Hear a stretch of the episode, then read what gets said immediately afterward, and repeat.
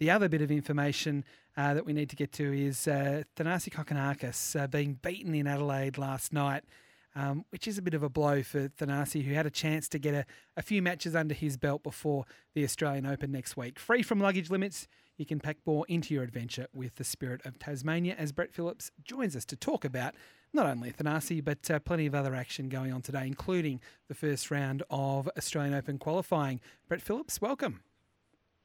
Uh, thank you, Adam. Uh, Dan, nice to chat to you guys. Yeah, there's tennis going on everywhere, screens galore. Where would you like to start?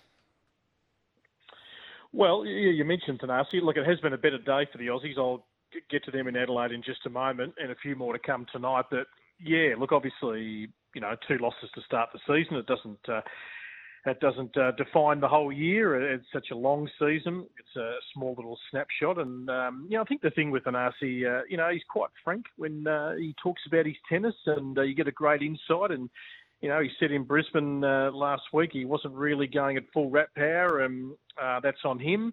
Uh, he felt his level was better last night. He got out of the blocks nicely, won the first set, had that Adelaide crowd roaring behind him. But then, in the blink of an eye, Adam, he sort of just lost the momentum. But this is a trend uh, with his matches. Uh, a lot of his matches and his say, I'd say his comeback in the last two years, where he has been fit and healthy to at least play, which has been a you know, huge, uh, huge tick a lot of his matches swing, you know, tiebreakers, 7 5, 2 3 hours on court, where he gains momentum, he loses momentum so quickly. So somehow he's got to overcome that. Um, but yeah, it would have been nice to just have a little bit of momentum going into the Australian Open. But yeah, I'll, I'll just reiterate what I've said about Thanasi before that he, you know, for his talent, he should be a top 50 player.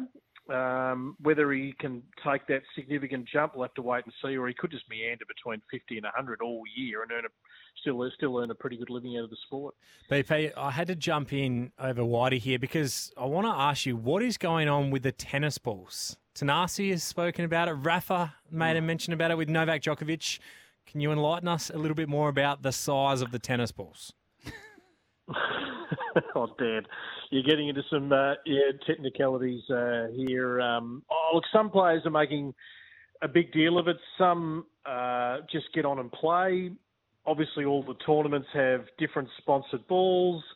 You know, it was the US Open last year that traditionally had a smaller uh, ball uh, for the women. Uh, they went um, the full size uh, for both men and women. Uh, I mean, you know, probably the tennis players themselves are the best people to ask what the actual. I mean, to us who follow the sport, yes, we, we know the sport, we follow the sport, but when you're out there hitting, you know, you obviously the players feel these different things. I mean, the technology of the sport is just you know, it's gone out of the roof really. Um, you know, with string tension on rackets and the gut of a racket. I mean, it, you know, the racket's been restrung all the time. Like, you know, players are, are really particular with this sort of stuff now. But yeah, some are saying that the balls are. Uh, are lending itself to injury, uh, particularly you know wrist. We're obviously putting a lot, um, a lot of velocity on that area. Um, I don't know. I just think we get on with it. I know Craig Tiley thinks we should get on with it because Dunlop's not going away as a major uh, ball sponsor of the AO. Let me tell you. Uh, let's just hope they're. I, I, don't care what the balls are, but just keep them the same. Whatever they were, make them yep, the same. Agree. It's pretty simple. Um, just Brett with uh, Thanasi Kokkinakis, I wanted to just go back to that for a second. I did hear you uh, talking to Jules about this this morning, and I could hear through the radio your frustration with Thanasi.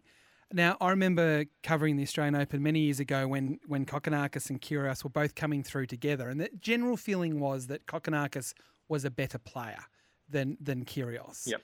Um, and then Thanasi obviously had a lot of injuries. But I just don't get it that, that he's not ready now um, for an Australian summer. Like, mm.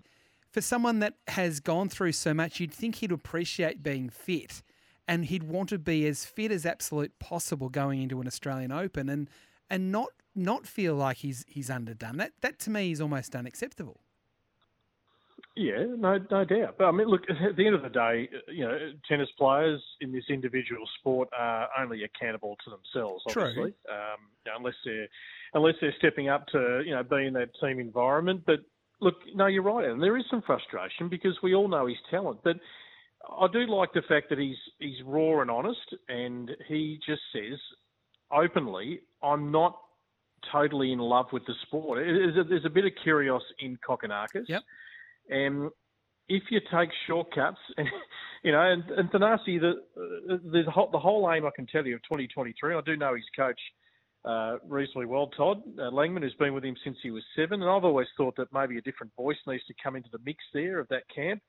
Um, but the theory was that, you know, Thanasi couldn't be away from home for any more than six weeks. Now, I know Todd said when we spoke at Indian Wells last year, no, we're going to stay away this year. We're not going home. We're staying for longer blocks and we've got to dig in and we've got to, you know, grind a bit. But that's not necessarily Thanasi's style. I remember, I remember sitting down with him at Indian Wells last year, and he said, you know, I'd, I lose concentration, my eyes start to wander everywhere, I'm distracted by the crowd, I struggle to stay engaged, and it takes a you know, special person mentally. So he's got the freakish talent, but if he had the whole mental application to go with it and the ability to really grind, in saying that he has played a lot of long matches across the last year or two, so I'm not I'm not saying he's waving the white flag and just you know he's not tanking, but it's the consistency of getting up for tournaments week in, week out. And you've got to play a lot when you're ranked between 50 and 100 if you're going to get up into the top echelon. I just don't think he has that in him to do that, to be honest. So, BP, you mentioned the Adelaide International, Hobart, Australian Open qualifiers. Where would you like to go? What's the what's the real positives out of the last couple of days, and yep. particularly today? Well, the Aussies today, Chris O'Connell, first win of the season, terrific. He should be uh, top 50 this year, four and four. Jordan Thompson continuing his, you know, really good form from Brisbane, making the semis today, two and two. He's such a good um, thinker. His high, IQ is uh, so high, Tomo, for whatever he's missing in his game. And he's been a bit of a grinder, but uh, super fit and just can construct points so well and you know he's close to his high ranking of 43. Uh, aimed to be top 40 this year. Alex Bolt won through. There was almost a boil over. This 18-year-old Taylor Preston on the women's side got the wild card in. She's a beauty. This girl. She is going to be a very good player. She had Caroline Garcia 3-1 up in the third set. Closing in on victory, and then Garcia, who was meandering along all match, just shifted a gear as the champions do. And she's been, you know, four in the world and won the last five games. That would have been a boil over. And yeah, we've got three Aussies tonight in Adelaide. So Adam Walton, uh, not far from getting on show court one. Uh, James McCabe is a big, strong boy from Sydney, huge upside as a lucky loser. And yeah, Rinky Hijikata tonight up against Dan Evans. I mean, Rinky's had a great year cracking the top 100. Another chance to play a top 50 player. He's 1 and 11 against the top 50. So let's hope he can be inspired by the crowd tonight. Uh, Daria Saville had a really good win in Hobart last night, um, and Olivia Gadecki's under the lights uh, tonight is a really promising talent from the Gold Coast. So, yeah, obviously these wins for the Aussies they mean a bit, you know, on home soil early in the season. Now, I uh, I got caught in a lot of traffic around the Australian Open precinct tonight. I was quite surprised how many people were uh, in and around Melbourne Park for, I, I assume, for qualifying, um, because mm. there was a lot of people there. I, it seems to me that it's become a three week event now as opposed to just the yep. two weeks. That uh, I know that you used to be able to go and watch uh, qualifying for nothing. It's now it's now ten dollars. Um, but it does feel yep. that it's it's a three week tournament these days. What what happened today? Because there was no play yesterday.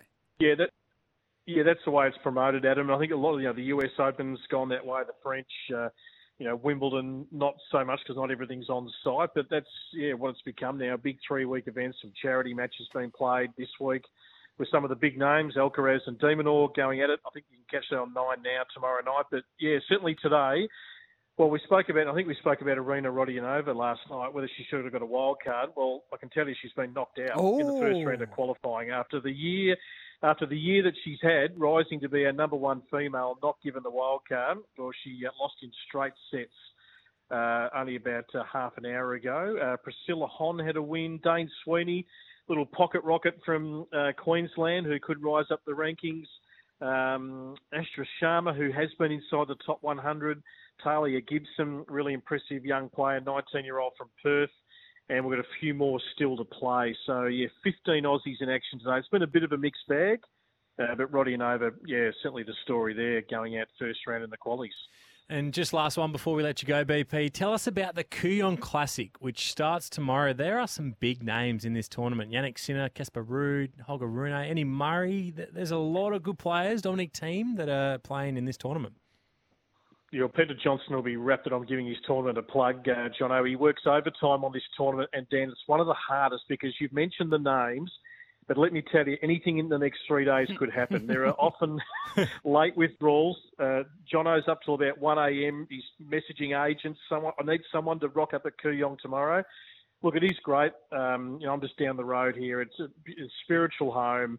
Uh, and, and the, the, guys are guaranteed some matches ahead of the AO, which they like.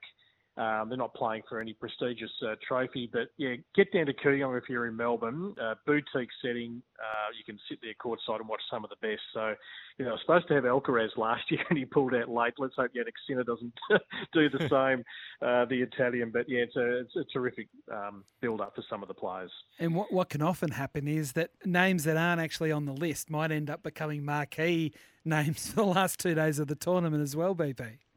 Absolutely, yeah, no doubt. I think it's uh, I think it's live on SBS, so you can watch. It is, yep. Uh, all the action over the next uh, three days. Um, yeah, it's a, it's, a, it's a really good event. Thank you for joining us. As uh, we said last night, you're the busiest man in the world over the next three weeks, but uh, thank you for sharing some time with us uh, tonight on Sports Day. Pleasure, guys. Thank you.